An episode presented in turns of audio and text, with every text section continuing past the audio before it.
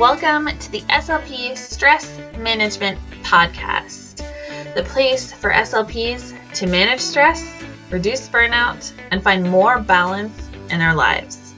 I'm your host, Jessie Andricks, and welcome to episode one, the very first episode of the SLP Stress Management Podcast.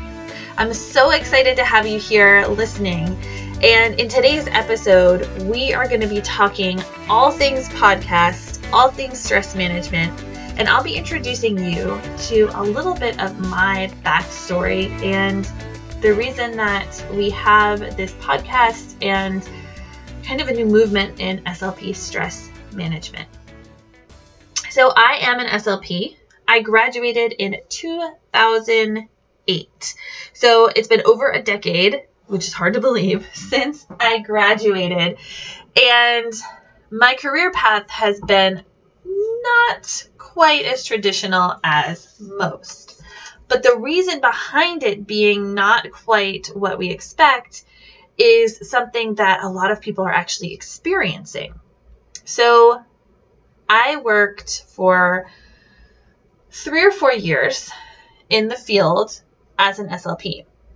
I worked through my CF, I earned my C's, and after working in a variety of settings for a few different reasons, um, one was taking a change, one reason was uh, the job no longer existed, I was laid off, and um, another was working in a in a setting because it was the only job available in the area that I lived. So I worked in a wide variety with adults, with children, hospitals, medical, school, kind of a bit of everything. And after my third year, I decided that the stress from it had gotten so bad that I just needed to quit. And I did. So this was not a decision that I took lightly. It was not something that happened overnight, but this stress had been building and building since I had probably been in graduate school. And there are a lot of reasons for this. But mainly it was that I didn't have a way to manage stress and I didn't realize that it was chronic stress and maybe even burnout that had been happening I thought it was that I was in the wrong career, that I'd made a choice and started in a career that was not right for me, even though I had been so excited and passionate about it in my undergraduate studies. It suddenly just felt like a really wrong choice, and I needed to make a change. So, for the next about five years, I let go of my license. I even let go of my C's for a while and I swore I would never, ever be an SLP again. And I decided to start pursuing the things that I really was passionate about because I no longer felt that passion about the SLP work. What I was really passionate about was the other side of healthcare, more preventative. I wanted to work with helping people improve their overall health and well being instead of working from the rehab setting or working in the education setting, which was totally a different thing completely. What I wanted to work on was helping people to really become more mindful. And I trained in yoga and I trained in um, health coaching and focused a lot on those things. And of course, with yoga came meditation and mindfulness.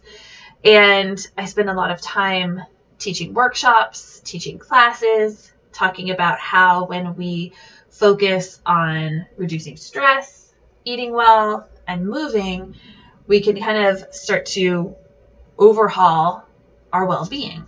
I wrote books, I ran a blog, um, I wrote for a few magazines, and really enjoyed this. And I swore to people I would never ever look back at being an SLP again. But an opportunity arose where I could combine yoga with speech therapy, and um, I thought maybe it would be look, worth, worth looking into. And so I reinstated my C's, which was great because if I hadn't reinstated them, I would have had to retake the praxis, and that is way more stress. Um, and I ended up not following through with the position. It just didn't feel right. I was also pregnant at the time with my first child. And during this time, I found out that the studio I worked from, the main place that I'd been working from and helping run, was going to be closing. It wasn't because we weren't doing great, it was because the owner was moving and there was no one to run the studio. I was offered the studio, but at the time, it would have been right when I had a newborn. And I knew that that would be a type of stress that I didn't want to take on. And so I decided that instead of having a baby and going from gym to gym or trying to find ways to get childcare at these odd hours, um, you know, where it would be an hour here, an hour later on in the day, and not really having a schedule, I wanted something a little bit more stable. So I started thinking about maybe doing one day of PRN somewhere at a facility near me. But there wasn't a lot of opportunity for it. So then I started thinking about teletherapy because I knew that I could do this from where I lived, anywhere around the state, or with a new license somewhere else. And I did find a job in teletherapy and really enjoyed that stability. And when I came into the to the field and started working in it, I really enjoyed having a new perspective and a new outlook coming from a mindful place with the students that I was working with. But I also knew that I was pretty out of the loop on materials to use. Um, it had been about five years, so I knew that there was a lot more out there. And also, I was in teletherapy, so there was, you know, a lot out there that I didn't know about at all. So I started joining Facebook groups. Now, when I had quit, there were no Facebook groups, it wasn't a thing yet. Or if it was, people weren't really using them the way we are now. So I joined a few Facebook groups thinking that these would be great places to find resources, and they really are. But what I found even more of was people going online because it's a little bit more of a safe space. You're you're not quite next to um, you know someone where you can see their reaction. And people were posting about how burnt out and stressed out and overwhelmed and ready to quit they were from being an SLP. And the more I read these stories, the more that I would think back to my own story and it would reflect exactly how I had felt right before I quit. And the more I started to look at it, the more I decided to start researching what was going on. I started taking courses and looking into this. And what I realized was that what I had been through was not some dramatic change in career and then a change back to it, but that I had been suffering from chronic stress and probably burnout. Now, this, of course, was before burnout was made a true diagnosis by the World Health Organization, but it is now.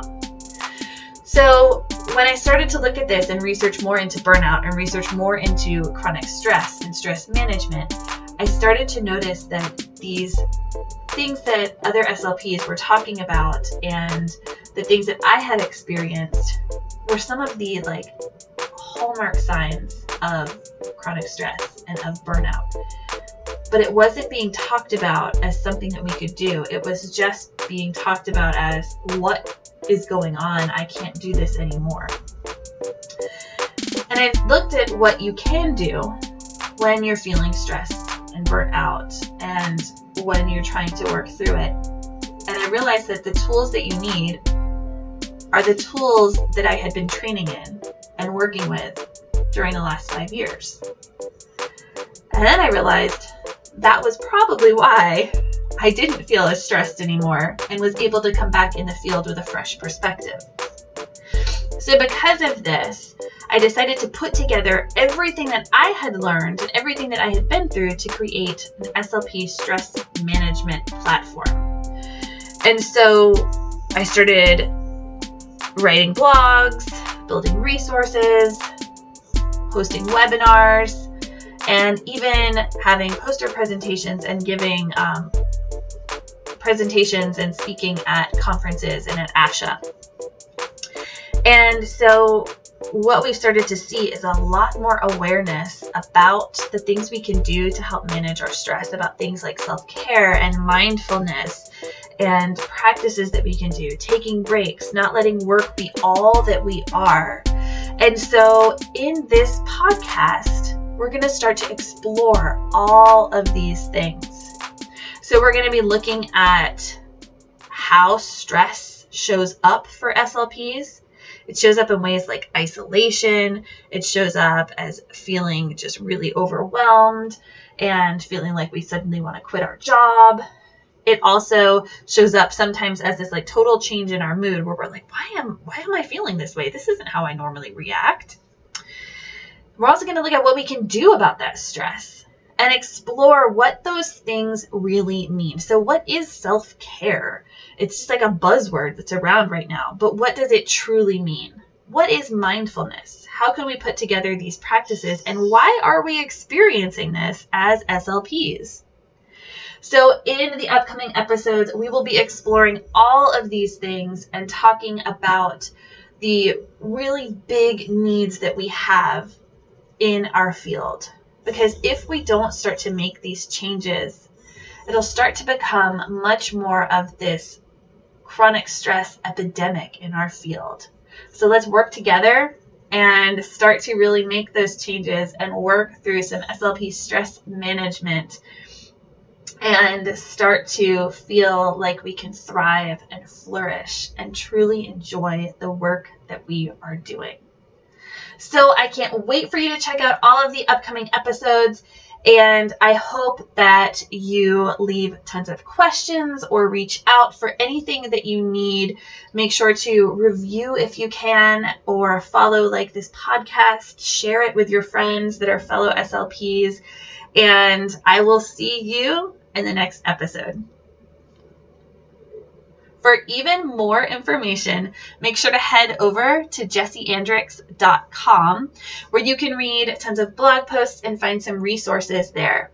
You can also check out and join the free resource library called the SLP Toolbox, where I have monthly meditations and more resources for reducing your stress that you can only access by signing up, and it's totally free.